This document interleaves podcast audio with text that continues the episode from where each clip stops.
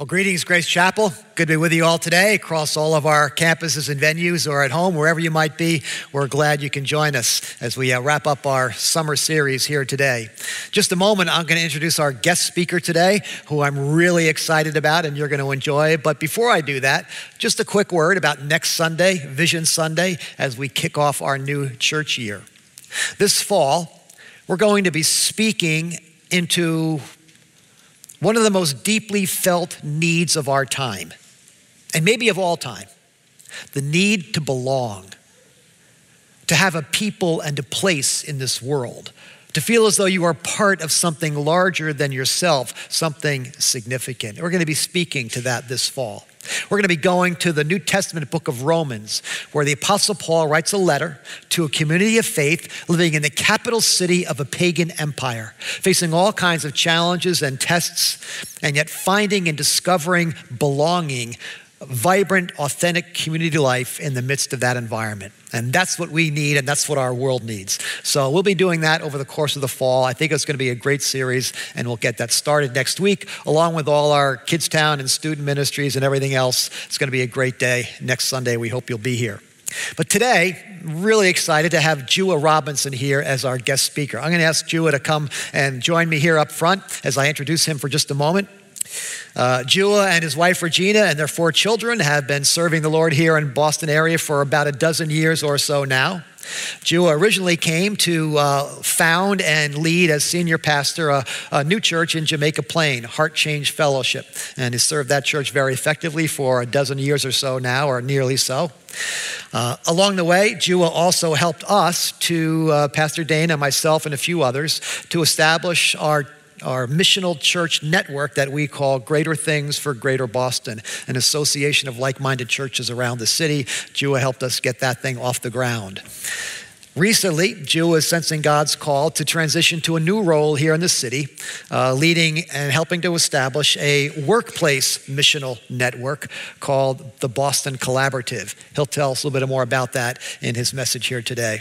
But uh, Jua has been a friend as well as a colleague for these many years. I've been wanting to have him speak here for a long, long time. So glad to finally have him here along with Regina and uh, their family. So we're glad they're here, uh, and you're going to enjoy hearing from him today. When he's done, at the end, we're going to go to each of our campuses and have a final commissioning moment as we send all of you out into the workforce and the school force for the year to come. So, great moments ahead. Can we welcome Jua as he uh, brings us the message today?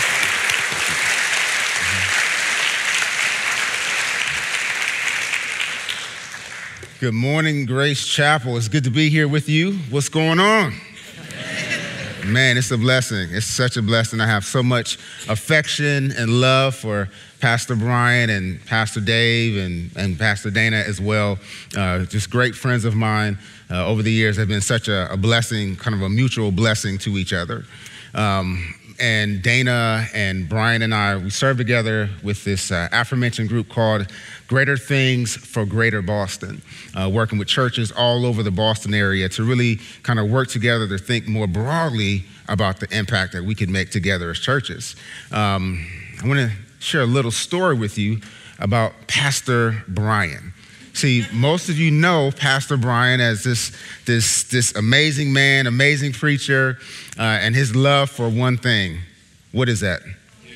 The Yankees, right? Right. See, you all know this. You know, it's the Yankees. And I didn't mention anything earlier about them getting swept by the Red Sox, but you know, I just kind of, I kept that on the hush hush because a little birdie told me that Pastor Brian didn't mention it that, that weekend when they when they got swept. So, but but I heard you mention it maybe another time. But but Brian also has an another another affinity that I found out about. So about five years ago, we went to a, a Christian conference uh, in New York City, uh, right in Times Square. And there were Christian leaders there from all over the country. And as we were there, uh, we had spent, you know, a day or two, uh, you know, the first day rather, going to sessions. We had traveled. Uh, we had gone to dinner, had more conversation after the actual gathering itself. And mind you, we got back to our hotel room at about 9:30 in the evening. And if you've been at a conference all day, what's the first thing you want to do? Right? You want to kick your shoes off, you know, maybe, you know, watch something on TV, loosen up your tie, you know, get, you know, just get to kind of hang out a little bit. Well, I'm in the room, I'm getting ready to do all those different things, put, kind of put my bag down, and Brian looks at me and he said, Let's go get some ice cream. and I'm thinking to myself, like, man, I just want to call my wife, kind of hang out. And so I looked at him like, is this dude serious? Like, like does he really want to go and get some ice cream? I thought I left my I left my kids at home, and so and so and so I'm thinking this in the back of my mind, like, wow, okay. And so he said, no, I'm serious. Let's go get some ice cream. And so here we are. We go back down, you know, you know, down the elevators, down to, to Times Square. And if you've been to Times Square in the evening, it's hustling and bustling. People are everywhere. We didn't know where to get some ice cream, but because of Pastor Brian, we were on a mission to get some ice cream, right? And so we're walking through, asking people, you know, we can get some ice cream. And you know, they're thinking like, man, these people, these dudes are crazy. Why are they asking for ice cream? These Broadway shows and plays, and they're asking for ice cream. And so, you know, we're walking around, and we finally get to the ice cream place, the ice cream store.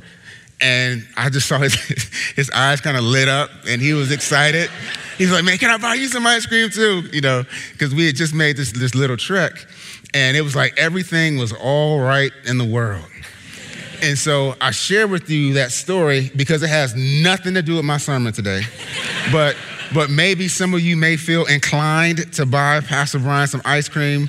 Maybe by the end of the, end of the week, he'll have a, 100 gallons of ice cream just waiting outside of his house. I know he would love it because every day this brother has ice cream. So just, just remind him of that.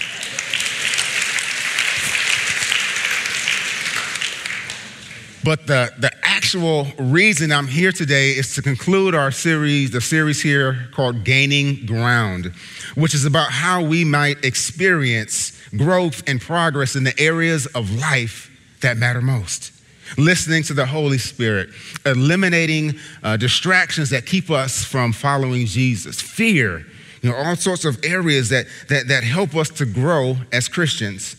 But the, the point that I want to make today here, folks, is this is that we gain the greatest ground as we unite as a whole church to bring the whole gospel to the whole city.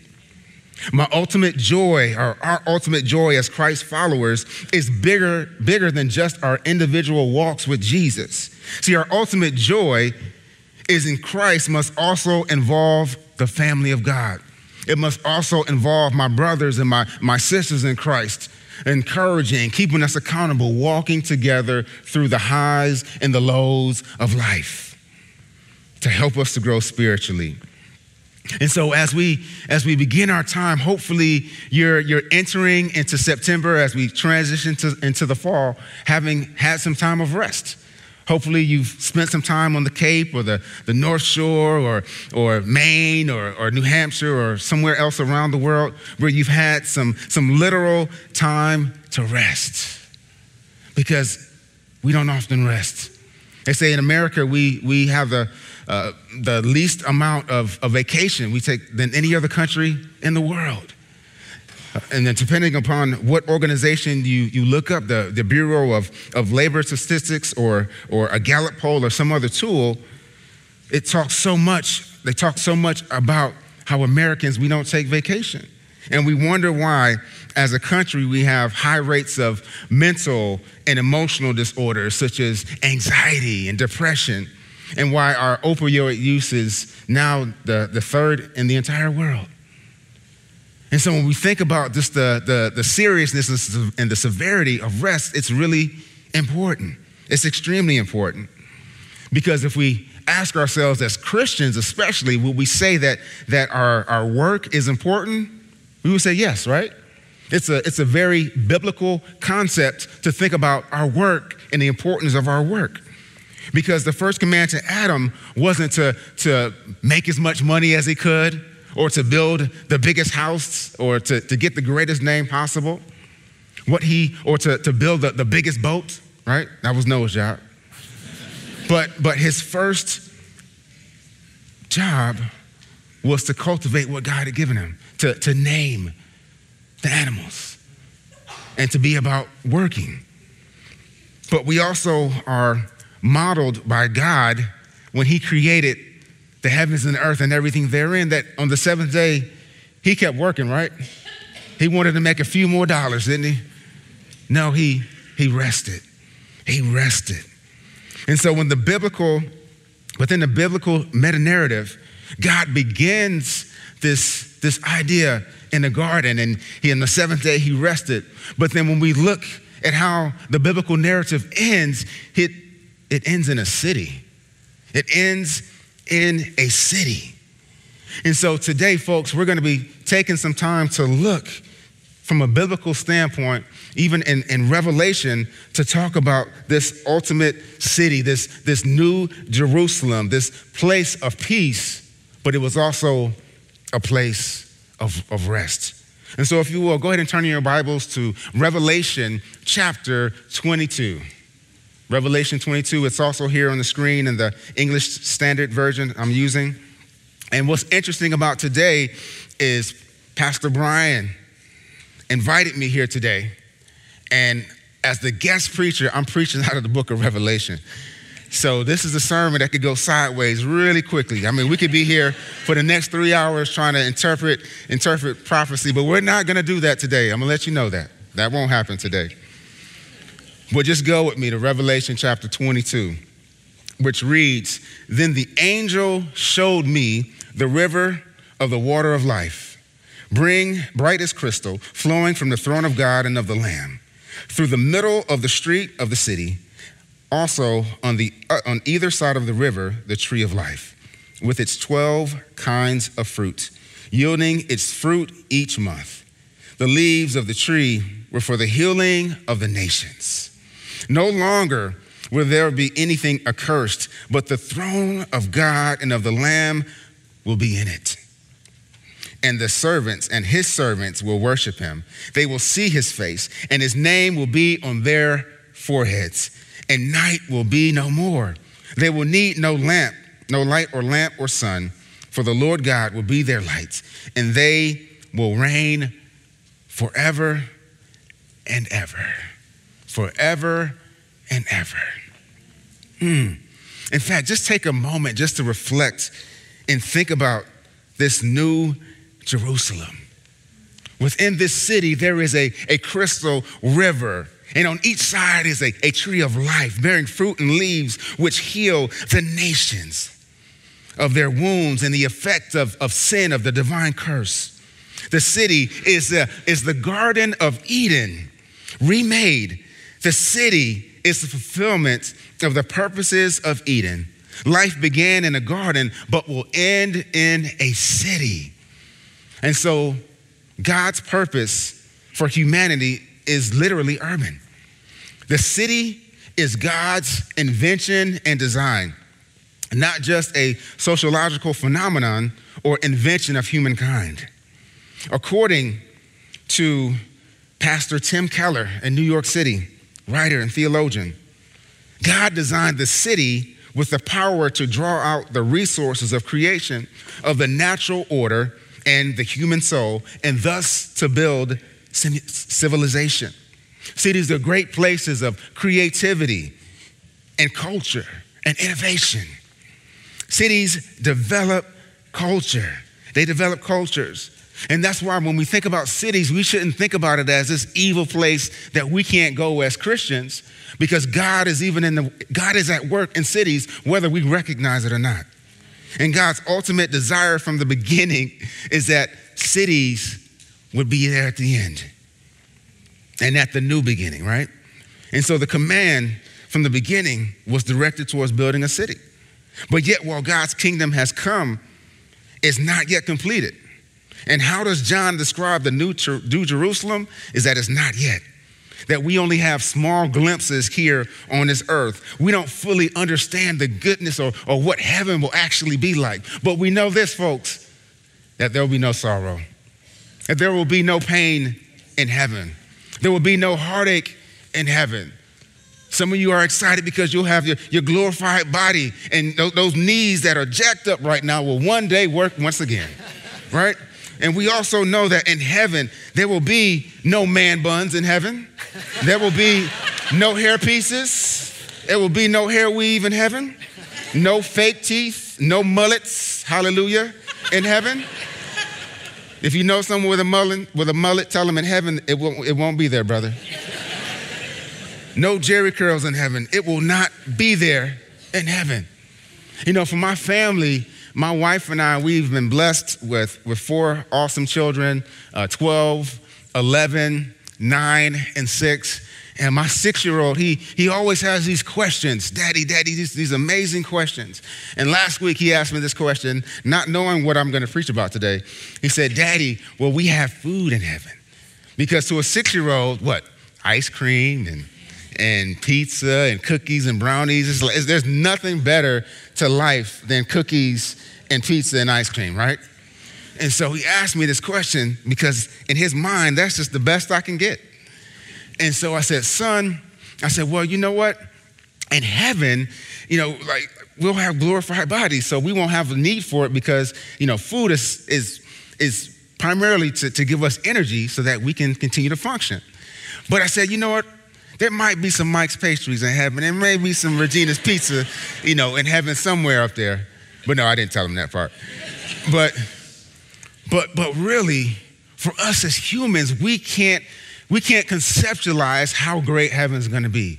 And so, even when we think about eating the best foods and going to the, the best restaurants or to the best places around the world, our minds can't conceptualize how great it's gonna be because God is preparing a place for us who are in Christ Jesus. Amen? And so when we think about just the goodness of God, we know that we're here as sojourners left on this earth for purpose, a purpose to fulfill the calling that God has placed on our lives if we're followers of Christ. That we are here to bring his name glory, that we're here to, to live out the hope of the gospel of Jesus Christ to live for His affection, and to have our joy centered in Christ alone. I'm not going to sing the song, I'm going to spare everyone. But to have our joy in Christ alone, to see Him as our ultimate source of hope. And until we leave this earth, that is the, that's the mission that we're all called to, regardless of what professions we're in. We're called to bring Him glory. Think about this for a second in, in, in Jeremiah. Jeremiah the prophet, uh, when Israel was exiled around 595 BC, he received a word.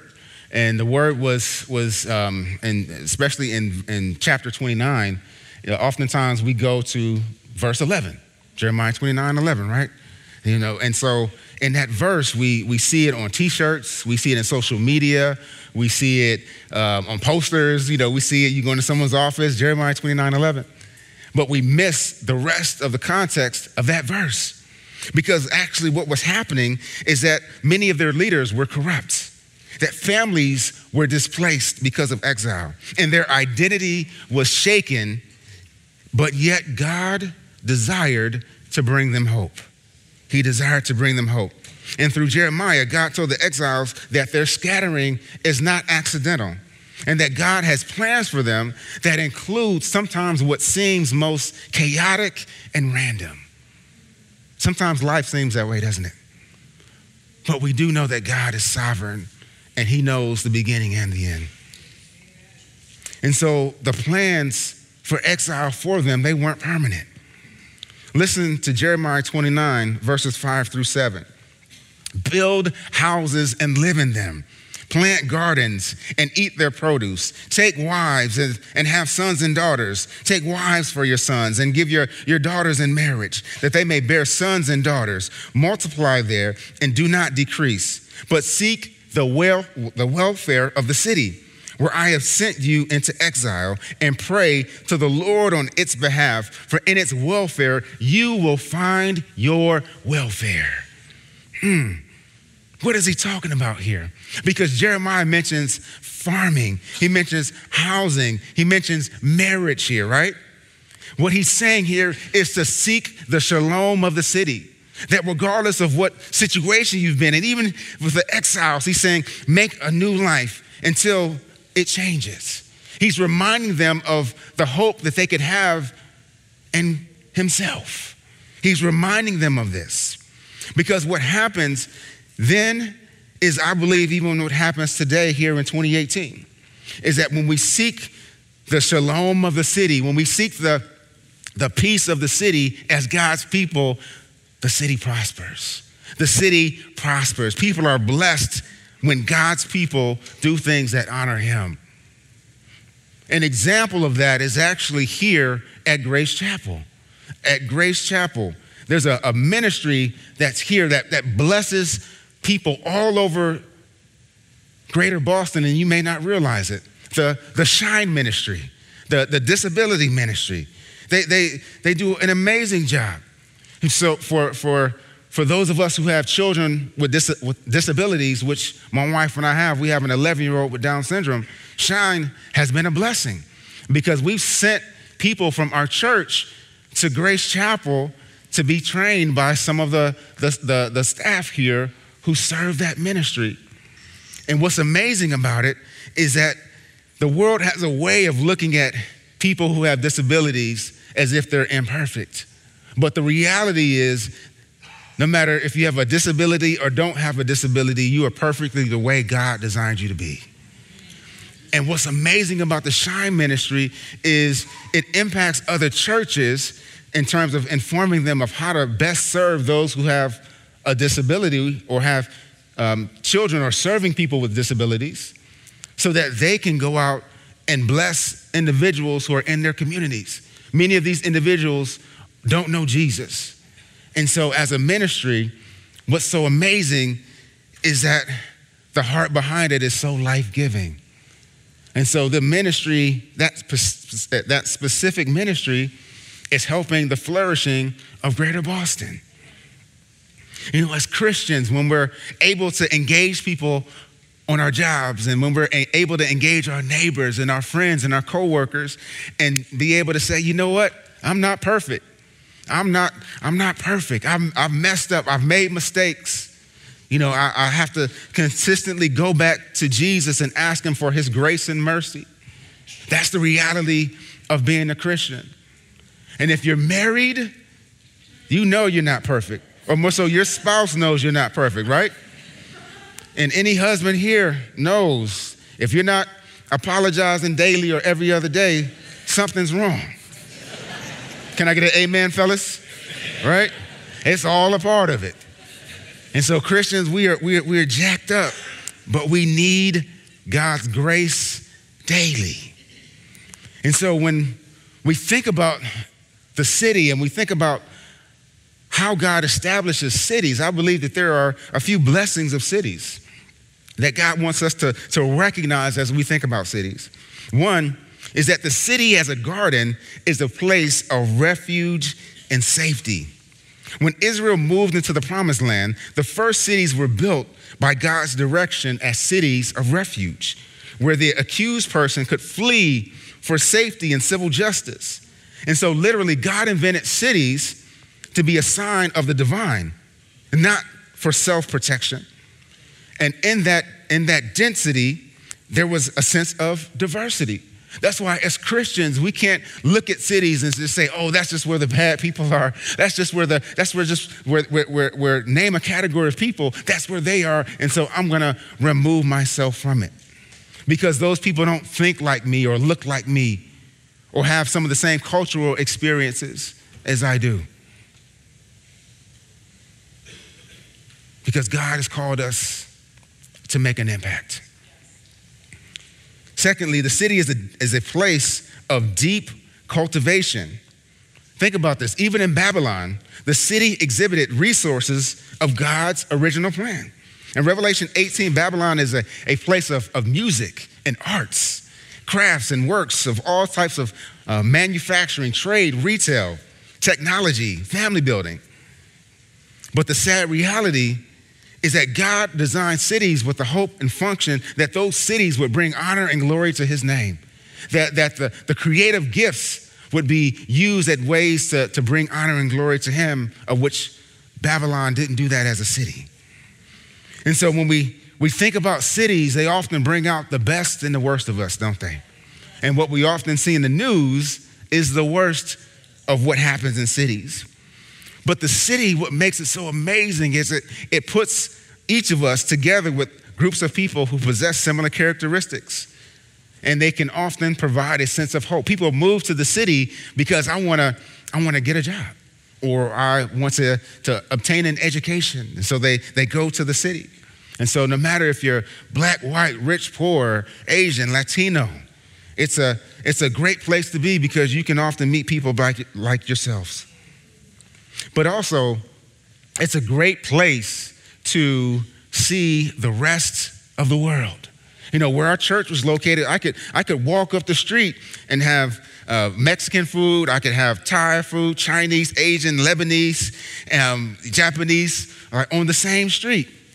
Dominican food, Puerto Rican food on the same street within a matter of six or seven blocks. I could see the world by just walking up the street.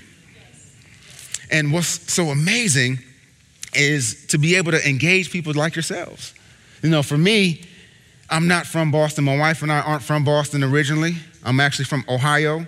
And so, being from Ohio, um, I will admit in front of each of you, I am an, an avid uh, and often dejected Cleveland Browns fan. and so, you all can pray for me. I get, I get one clap in the back. An often dejected Browns fan, but also I'm a I'm a, an Ohio State Buckeye fan as well. You know, to I, I heard that one boo, I hear that boo, but you know I know that was probably from a, a dejected Michigan fan, so who who lost last night. I'm not gonna. You know, I shared that early in the service, and one guy said, "Man, I had it on DVR." I said, "I'm sorry," but uh, said, I didn't know, want to know the score. You just messed it up for me. So hopefully I'm not messing it up for someone else. But Michigan lost. But, um, but, um, but in Boston, on Saturdays, there's a sports bar for Ohio State fans. And so I can go and, and watch the game with other Ohio State fans. And on Sundays, there's a bar for Cleveland Browns fans you know, just just it's just a sad place. I mean, it's just, it's, it's just it's just a bunch of people saying stuff that doesn't glorify the Lord and just upset and angry because we lose all the time. And so on Sunday, on Saturdays, I can I can be excited when I leave, and on Sundays, I I, I leave dejected. So it's kind of like this constant motion of just humility that the Lord is allowing me to experience. And so, but the beauty is it, but is I can have that experience with people who have the same interests, right? And that's what cities provide. But cities also force us to think deeply about our longest held perspectives. The core of our thinking is often challenged because we're confronted to actually understand why do we believe what we believe?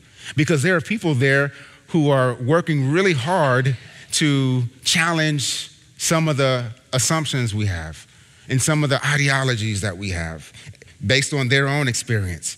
In cities, people are, are deeply skilled and emote proficiencies in areas that many of us have no understanding about. People have so many different experiences in cities. And one of the things that's been a blessing for me is to be able to have conversations with so many individuals in Boston to learn about their experiences, to learn about what is it like to grow up in, in Singapore, what is it like to grow up in Brazil, and all of these amazing places. But then also, what is it like to grow up in Boston? You know, as a church, uh, we would host, we would have a, a, a, service on the beach every summer in South Boston. And so we would have our, a church service on the beach. You know, we were a smaller church, so we could have a church service on the beach, and we would have baptisms on the beach as well. And one year, this has to be about five years ago, we had a, a service on the beach, and we had some of our baptism candidates kind of after they um, were baptized kind of share their story a bit. And one of the ladies said, you know, she's an early 40s African American woman, and she said, This is my first time at the beach in South Boston. You know, I grew up two to three miles away from here, and my mother always told me that people who look like you aren't welcomed here. And so she said she never went to the beach. And so you can imagine the silence over us as a church as she's sharing this story and, and just how much our heart broke for her as she's sharing this story. But then it was also a moment to rejoice because here it is, you know, we're celebrating her, her new life in Christ, or her declaration of faith in Jesus. But we were also able to celebrate how Jesus cuts through fear and how Jesus cuts through racism and how Jesus makes people who were once different whole. to celebrate reconciliation. Because the same mother of her probably would have said, you know what, I don't know if you need to be going to a multi ethnic church where you're around people who don't look like you. It was powerful. And cities often allow us to engage people who are very different from ourselves. You know, cities are just these amazing places often of untapped potential. You know, Brian mentioned earlier, my wife and I, we, we moved to Boston back in, in uh, 2006 uh, to Boston to plant our church, Heart Change Fellowship, to be an intentionally multi ethnic church. And by God's grace, it, it, it, happened. We, we saw people come from all over the world. Uh, last September, we celebrated 10 years as a church. And in that process, I really felt as if God was saying to us, you know what? You need to begin engaging some conversations with the body around what it would look like to, to, for your, for your long term vision as a church. And we began this process to have a, a, a, series of monthly conversations to talk about, you know, what are, what are our goals? What do we want to see happen? Around that same time, uh, Pastor Brian and Pastor Dana and I were a part of some other gatherings, and they said, Jua, we recognize that you're having these conversations. Um, as we've been engaging other leaders throughout the city, we recognize that there could be some potential for a new uh, organization or a new network to kind of start, really focused on Christians in the workplace, because there's, n- there's nothing similar to, uh, to that in Boston that really engages organizations in the city who are doing great things. And so, long story short, um, I, my wife and I continued to pray about this. And then in the process, our church made a decision that, you know what, we recognized that there was another church in our, not far from where our church was meeting, where we shared vision, we shared mission, mission, we shared a lot of core values. And we said, you know what, let's merge our churches together. And so this summer, our churches are merged, we merged together back in July.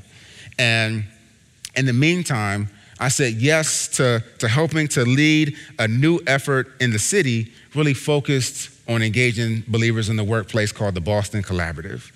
And what's been such a blessing is for those of us who've lived in Boston or lived in greater Boston for a long time, we know that there's this, this narrative about Boston and New Englanders that, you know, there, there are no Christians in New England. There are no Christians in Boston, like nothing is happening. And that's just straight flat. It, it's, it's, just, it's not true. It's just flat false. We know God is doing a lot in our area, a lot in our city. Uh, the organization, the Emmanuel Gospel Center, they talk about over the last uh, 40 to 50 years, uh, the, the amount of churches in the greater Boston area has grown about 400% in terms of what God is doing here in New England. And so when we think about all of this, you know, one of the things that's been crucial to kind of this new work is to engage folks in the workplace. And what I mean by folks in the workplace is, is you know, someone in education, business, medicine, technology, uh, law, whatever it may be, believers, to really think about how to, by working together, what could we co- accomplish together that none of us can do separately by ourselves. And so to also think about those who are retirees and, and, those who may be uh, stay at home, to really think about how to uh, engage together in ways that really bless our city. And so, our idea is to really highlight existing organizations who are helping to seek Boston flourish, who are led by believers in Christ, of which so much is happening. And so, with it happening, I mean, God is doing a lot. There are a few examples of this, such as you may not re- realize that there are 40 churches in Boston who have partnerships with Boston City Schools. And so to provide mentoring, tutoring, engaging schools in a number of different levels, providing resources, doing projects in schools as a way of blessing schools. There's also uh, an organization that just recently started for Christians who are engaged in entrepreneurship to provide a, a, a, platform and a way for, for believers to get together and talk about, you know, what, uh, about experiences. And so everything from startup companies to, to folks who have been uh, entrepreneurs for, for many decades to share wisdom and resources and connectedness to each other. Uh, additionally, there's a, an, uh, an organization in Roxbury uh, called the Social Impact Center that focuses, focuses on community trauma.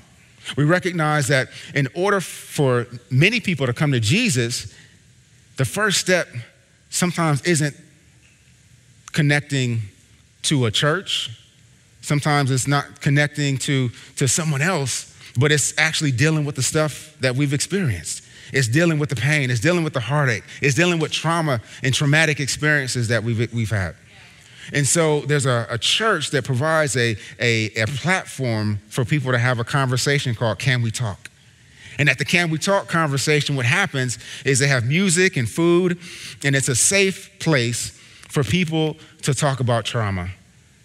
And the program has been so successful over the last four years, they've had over a thousand people who've come. Folks come from all over greater Boston to Roxbury to experience this blessing of, of dealing with community, of trauma. So much so that over the last uh, nine months or so, they've had about eight churches reach out to say, hey, how can we take that model? And so my team and I are working with them to help them scale it. So hopefully, a Can We Talk can be in every neighborhood in the city of Boston. This fall, three are actually starting up, one in Gary, Indiana as well. And so when we think about what God is doing in our city, it's just amazing. Housing. Housing is another issue, a challenge in Boston. They're building every week, and every week something is getting built. You know, for some of you who drive into the city or drive to work in Boston or take the train, you see it consistently every week, right? And so, but there are also believers thinking to themselves, how can we help? How can we, we help with some of this? How can we help with affordable housing? How can we engage? There are churches who are saying, how can we use some of our property to, to, to be a resource to our communities? You can pray because later in, in September, uh, our team is hosting a conversation for Christians who are involved in housing and in real estate, architecture, and design to come together and build, and, and, and, and build relationships. Because what often happens is, is many of the individuals who are in these arenas, they don't, they don't know each other. And so, as we've been having conversation, we've said, how can we provide a space and a platform for some of those conversations to happen? so that believers can begin to think more critically around working together to bless and serve the city. And so, you know, I just shared a little bit about just some of the work that we're doing. And I want to also just let you know maybe just some ways to help. Maybe there's some, some ways in which you're thinking to yourself, like, well, I'd like to, to help or to even um, consider how to even bless in some type of way. One is just to pray for us just to pray for us, to keep us in prayer. Um, as you think about, you know, if you have a, a prayer list or a prayer gathering, just include uh, the Boston Collaborative. We would love to have uh, you lift us up before the throne of God. Secondly, is to, to donate or to, know, to learn more information about what we're doing. You can go to bostoncollaborative.org and find out more information about the work that we're doing. Thirdly, connect. Maybe there are individuals who are, you're, you're thinking to yourself, wow, this person needs to be connected to you guys. Maybe helping us to, to build relationships and, and engage those who are, who are in your spheres. Fourthly, you may say, you know what, I want to volunteer. I love to help an organization. Maybe you're gifted in finance and you want to help another organization think more critically about how they're managing their, their, their books. Or maybe you're thinking to yourself, wow, I have administrative skills that, that I could potentially lend to someone else that there's an opportunity, or technical skills or design skills. There are always organizations who are so focused on, on kind of the day to day that they miss some of the details that could help them reach more people with what they're doing. But then, lastly, to potentially even just host a conversation. And so for us, we're having conversations with other uh, leaders and individuals who would be willing to par- possibly partner with us and maybe you're saying to yourself, wow, I'd love to host a gathering for you as a way of, of introducing you to some of the folks in my sphere. And so I just ask that you would just continue to pray for the Boston Collaborative because we're seeing God do some great things in our city. And even Grace Chapel, you know, as a church, has supported what we're doing. And, and for that, we are uh, extremely grateful for that. But, you know, I, I, I share that because regardless of, of where God has you, your work matters to God. Your work matters to God. How you steward your time on your job, it matters to the Lord, regardless of if others recognize the contribution that you make. It matters to the Lord. And for most of us, we may not go a thousand or two thousand miles elsewhere for our vocation. For most of us, we'll stay here in the Boston area or somewhere close by, and we'll think to ourselves, how can I make a difference? How can I make an impact? How can I engage those who are, who are around me? You know, my encouragement is, is that if you're on your job being faithful, if you're trusting Jesus consistently, the Lord is honored in that. The Lord is honored in the work that you're doing. The Lord is honored. That if you're faithfully uh, working to fulfill the mission that God has placed on your life, He is pleased. And my encouragement is to keep being faithful to the work that God has called you to. And maybe you're here today think, thinking to yourself, wow, this is the first time I've, I've heard this from a, from a church perspective.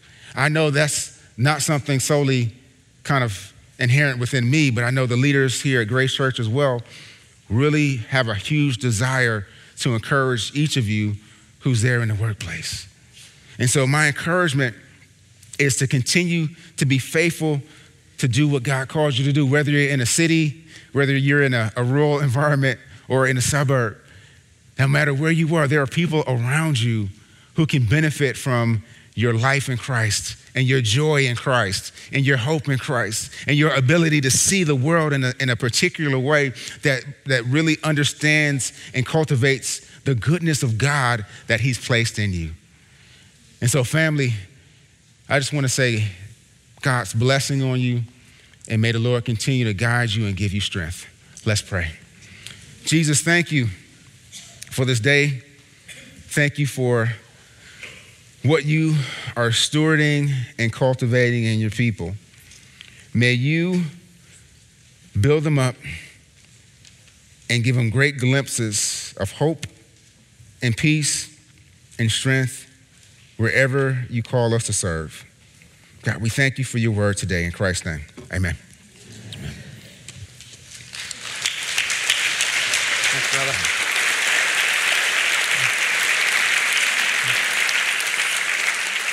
Well, Jua has helped us to see that we gain ground not only in our own personal lives and in our homes and in our church, but also we want to gain ground this year in the wider world around us, beginning in our own city. And he's helping us see that the work we do every day helps to advance that kingdom. So on this Labor Day weekend, as you take a rest from your work and school and then get ready to go, ready to go back to work and school, we, your pastors, would like to bless you as you do that. So we're going to send you out with a commissioning prayer today, each of you, and we'd like to just call attention to some of the particular professions we'd like to pray into. And the first one is for those of you involved in the field of education. And we're talking about students and about teachers and about administrators.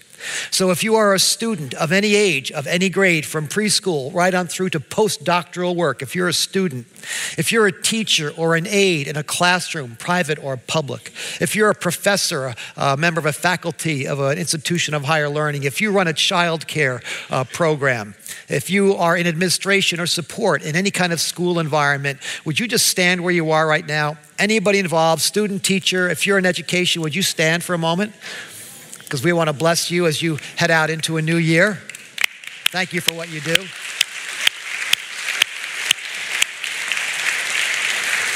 And now we'd like to ask those of you who are involved in home building, because a lot of education happens in the home. So if you are managing a home, if you're a stay at home mom or dad, if you're a retired person, if you're raising children, anything to do to build a home environment, and that's your primary work, would you stand if that's your primary work? We want to honor you as well.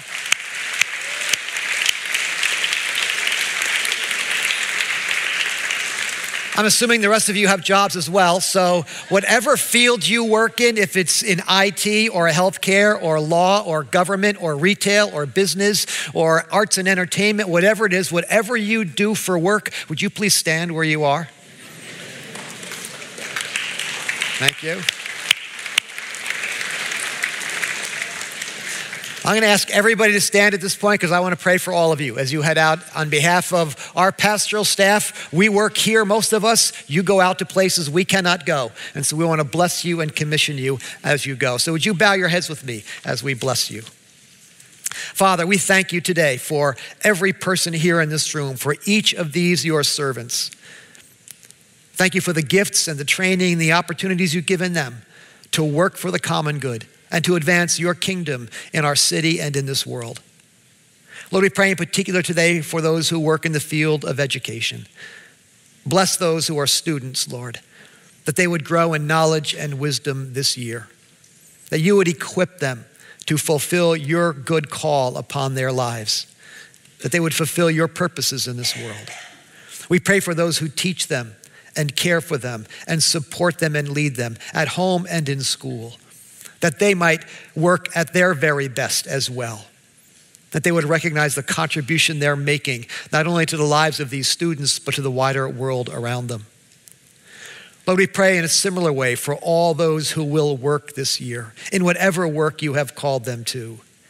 Lord, may they work with integrity and with excellence. Grant them wisdom and strength for their tasks, and grace and compassion for the people they work with and for. For those who are working at jobs that are frustrating and not very satisfying or adequate, we pray that you might give them patience and perseverance and soon lead them to work that is fulfilling and satisfying. For those who are seeking work, Lord, pray that you might provide for their needs in this season and lead them quickly to work that again will be satisfying to them and honoring to you. We pray, Lord, that whatever we do, that we might work at it with all our might in ways that advance your work in this world and in ways that point people towards the Savior Jesus Christ, who came into this world not just to live among us, but to work among us and to love us as we are and to love us into what we were capable of becoming. May we be his servants in this year to come. We pray it in Jesus' name. Amen. Amen. Amen.